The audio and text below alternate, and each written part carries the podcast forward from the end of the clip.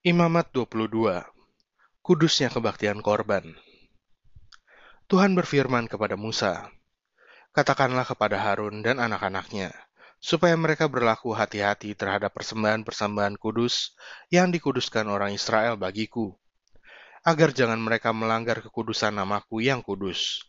Akulah Tuhan. Katakanlah kepada mereka, setiap orang di antara kamu turun-temurun, yakni dari antara segala keturunanmu yang datang mendekat kepada persembahan-persembahan kudus yang dikuduskan orang Israel bagi Tuhan, sedang ia dalam keadaan najis, maka orang itu akan dilenyapkan dari hadapanku. Akulah Tuhan.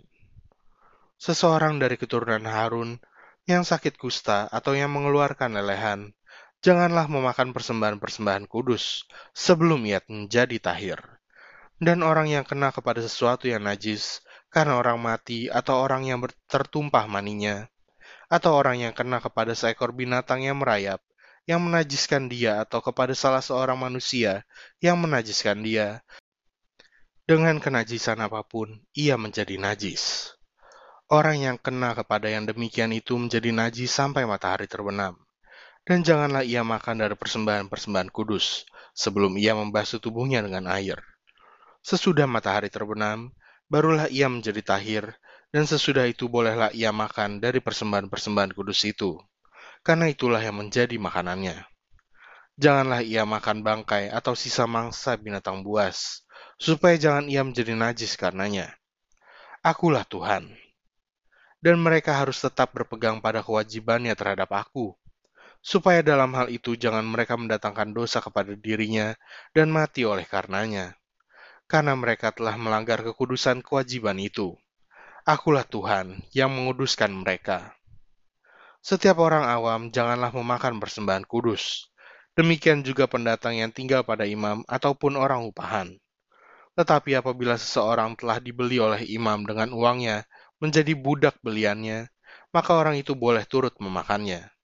Demikian juga mereka yang lahir di rumahnya. Apabila anak perempuan imam bersuamikan orang awam, janganlah ia makan persembahan khusus dari persembahan-persembahan kudus.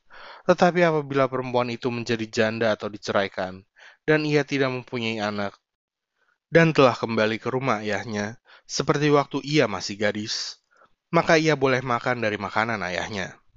Tetapi setiap orang awam janganlah memakannya. Apabila seseorang dengan tidak sengaja memakan persembahan kudus, ia harus memberi gantinya kepada imam dengan menambah seperlima Janganlah para imam melanggar kekudusan persembahan-persembahan kudus orang Israel yang telah dikhususkan bagi Tuhan. Karena dengan demikian mereka mendatangkan kepada orang Israel kesalahan yang harus ditebus. Apabila mereka memakan persembahan-persembahan kudus mereka, sebab akulah Tuhan yang menguduskan mereka. Tuhan berfirman kepada Musa, Berbicaralah kepada Harun serta anak-anaknya, dan kepada semua orang Israel, dan katakan kepada mereka, Siapa pun dari umat Israel dan dari orang asing di antara orang Israel yang mempersembahkan persembahannya, baik berupa sesuatu persembahan nazar maupun berupa sesuatu persembahan sukarela, yang hendak dipersembahkan mereka kepada Tuhan sebagai korban bakaran, maka supaya Tuhan berkenan akan kamu, haruslah persembahan itu tidak bercela dari lembu jantan, domba, atau kambing Segala yang bercacat badannya, janganlah kamu persembahkan, karena dengan itu Tuhan tidak akan berkenan akan kamu. Juga apabila seseorang mempersembahkan kepada Tuhan korban keselamatan sebagai pembayar nazar khusus atau sebagai korban sukarela dari lembu atau kambing domba, maka korban itu haruslah yang tidak bercela, supaya Tuhan berkenan akan dia. Janganlah badannya bercacat sedikit pun. Binatang yang buta atau yang patah tulang, yang luka atau yang berbisul, yang berkedal atau yang berkurap, semuanya itu janganlah kamu persembahkan kepada Tuhan. Dan binatang yang demikian janganlah kamu taruh sebagai korban api-apian bagi Tuhan ke atas mesbah. Tetapi seekor lembu atau domba yang terlalu panjang atau terlalu pendek anggotanya, bolehlah kau persembahkan sebagai korban sukarela. Tetapi sebagai korban nazar, Tuhan tidak akan berkenan akan binatang itu. Tetapi binatang yang buah pelirnya terjepit, ditumbuk, direnggut, atau dikerat, janganlah kamu persembahkan kepada Tuhan. janganlah kamu berbuat demikian di negerimu. Juga dari tangan orang asing, janganlah kamu persembahkan sesuatu dari semuanya itu sebagai santapan Allahmu, karena semuanya itu telah rusak dan bercacat badannya. Tuhan tidak akan berkenan akan kamu karena persembahan-persembahan itu. Tuhan berfirman kepada Musa, Apabila seekor anak lembu atau anak domba atau anak kambing dilahirkan, maka haruslah itu tinggal tujuh hari lamanya dengan induknya.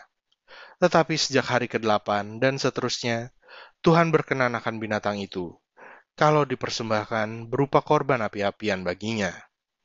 Seekor lembu atau kambing atau domba, janganlah kamu sembeli bersama dengan anaknya pada satu hari juga dan apabila kamu menyembelih korban syukur bagi Tuhan, kamu harus menyembelihnya sedemikian, hingga Tuhan berkenan akan kamu.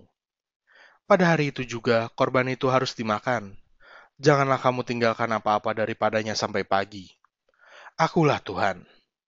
Dengan demikian kamu harus berpegang pada perintahku dan melakukannya. Akulah Tuhan.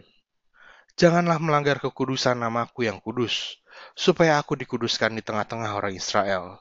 Sebab akulah Tuhan yang menguduskan kamu, yang membawa kamu keluar dari tanah Mesir, supaya aku menjadi Allahmu. Akulah Tuhan.